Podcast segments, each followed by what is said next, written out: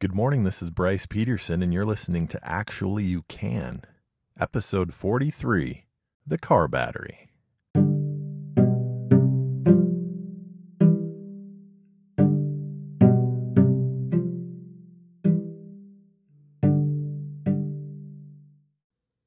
When I was out running this morning, I noticed a flock of seagulls, some beautiful clouds in the background in front of that crystal blue sky.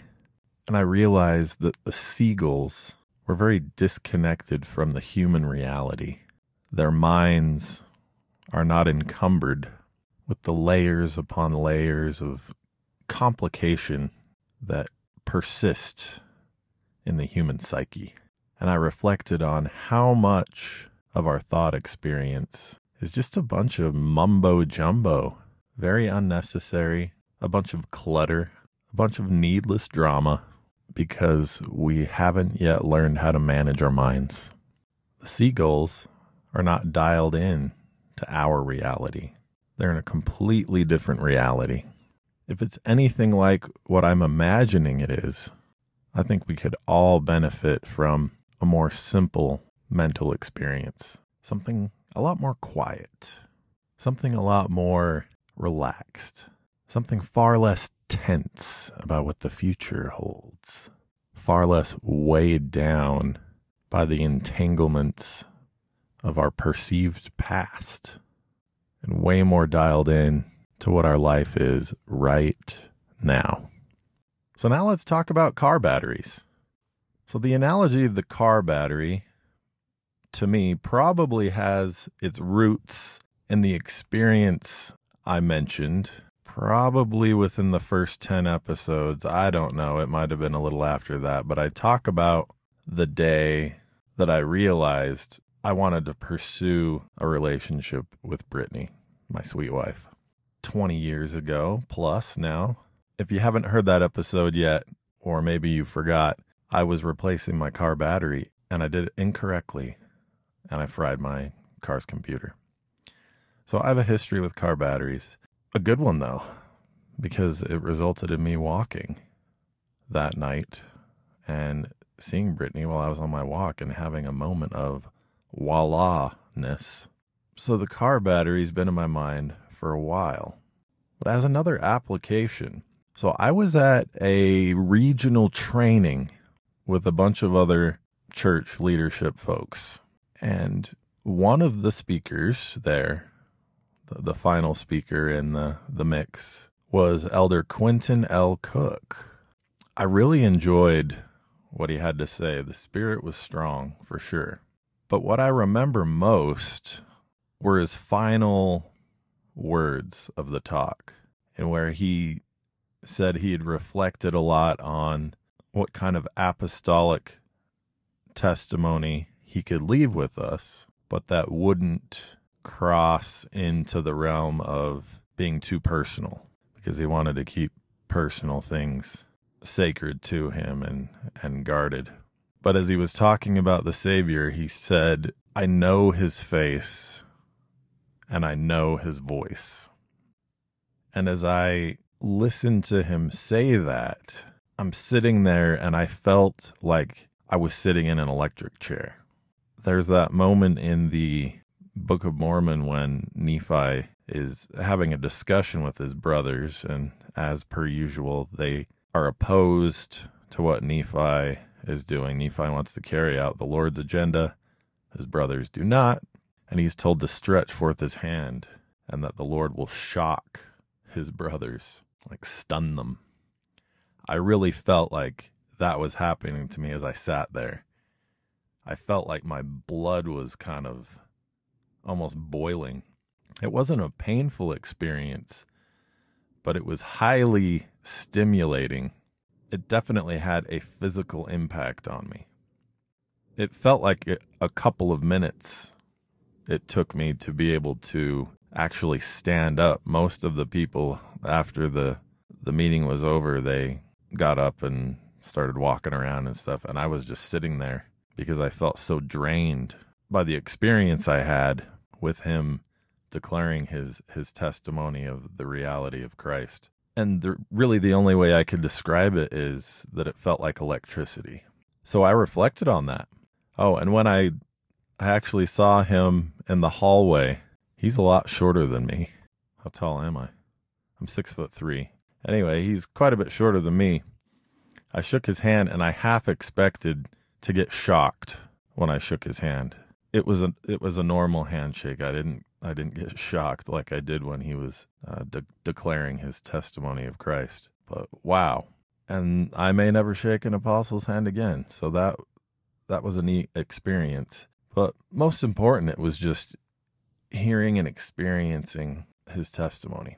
So I've reflected on this since, and I've thought about what it takes for the car battery to work, what's going on there, the problems that a battery experiences, what kind of slows down the flow, flow of electricity, and that sort of thing. And I was thinking about our transgressions, our misdeeds, our attitudes and behaviors that are not aligned with heavenly agendas, heavenly goals, heavenly principles. We might use the word sin, sinful attitudes and behaviors, things that are that creep in to our lives when we do not adhere to the counsel of our Father in heaven. And that that would be that crusty, bluish, whitish buildup that gets on those battery nodes. It's kind of like a bluish color, isn't it? it almost looks like sugar and it builds up on our batteries and it makes them less efficient. It makes it so that the flow of energy is hindered. And so, just like the car battery has that happen to it in our own life, if we have destructive attitudes and behaviors, limiting beliefs, that those would corrode and build up on our soul and then that would slow, that would impede our ability to feel the spirit as much and to be as effective. We know that Laman and Lemuel were told at one point that they were past feeling, that they couldn't feel the true peaceful power of the Holy Ghost anymore. They had this corrosive buildup cankering their souls. So because of because of the atonement of Christ, we are able to go through the process of removing that cankering, crusty buildup off of our souls, that the, the scales of disbelief can come off of our eyes through the power of the atonement of Christ. But we have to bring awareness and accountability to why that buildup is there. No one else can introduce that crusty buildup on our spiritual nodes but us. We are the only ones that can do that. And it's up to us to remove it. It's because of Christ that we can, but it's up to us to go through the effort to make it happen. Another thing that I think about with the concept of the car battery is those connections themselves. The juice isn't going to flow if we don't introduce the connection. And I think of one of those connections is always there. One of those connections belongs to God. He is always aware of us. He is always connected to us, whether or not we want to pay attention to it or not. But our responsibility is to take the other one and connect it. And when we do, that allows that that juice to flow, that power to flow. And so I think about what are the things in which we can really connect. We have and, and to tighten that connection. We have to be intentional about this. This doesn't happen on accident.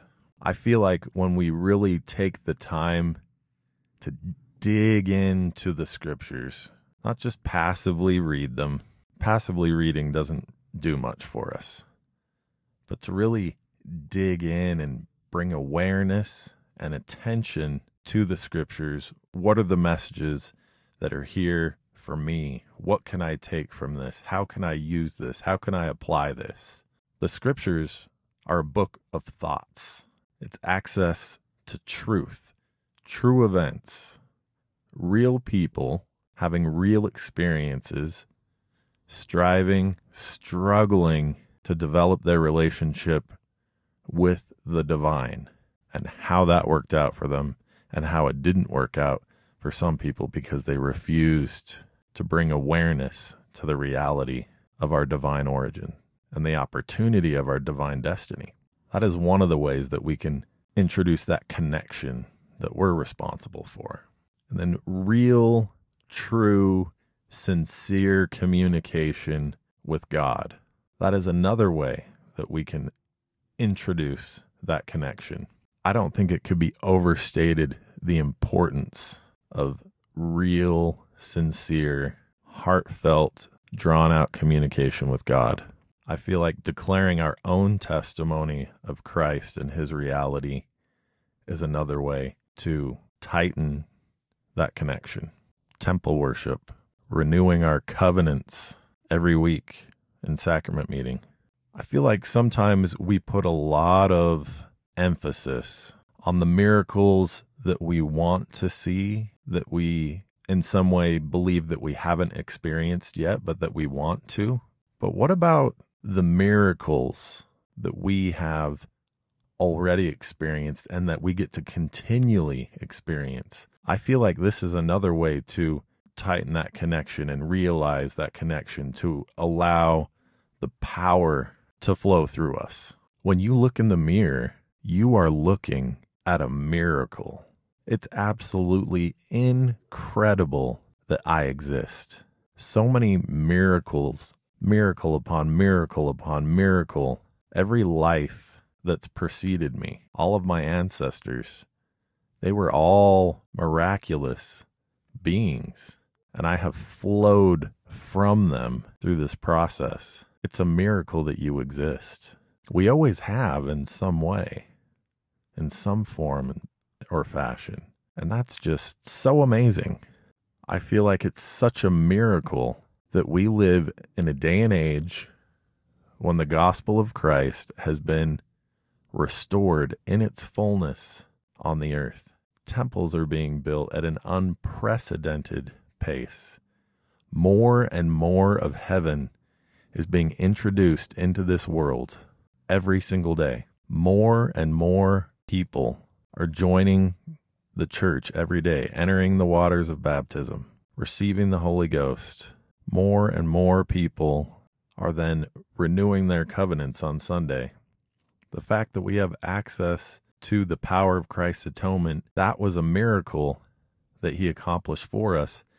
And it continues to be a miracle available to us every single day. Every week, we get to renew our covenants, take the sacrament, he says, Come unto me, feel of the prints of the nails in my hands and in my feet. We get to have a symbolic, physical interaction with him when we take the sacrament. That is a miracle available to us on an ongoing basis. These are ways that we can introduce and fulfill that connection, our piece of that battery, and allow the energy to flow through us. So that's what I think about in terms of our spiritual capacity. It could be viewed like a car battery. I knew that what Elder Quentin L. Cook said to us was true that day. I felt it surge through me like nothing else. It was really incredible. Whether in this life or the next, I know that all of us, if we want to, can experience with our natural eyes what we have seen with an eye of faith up to that point. And that's it for now.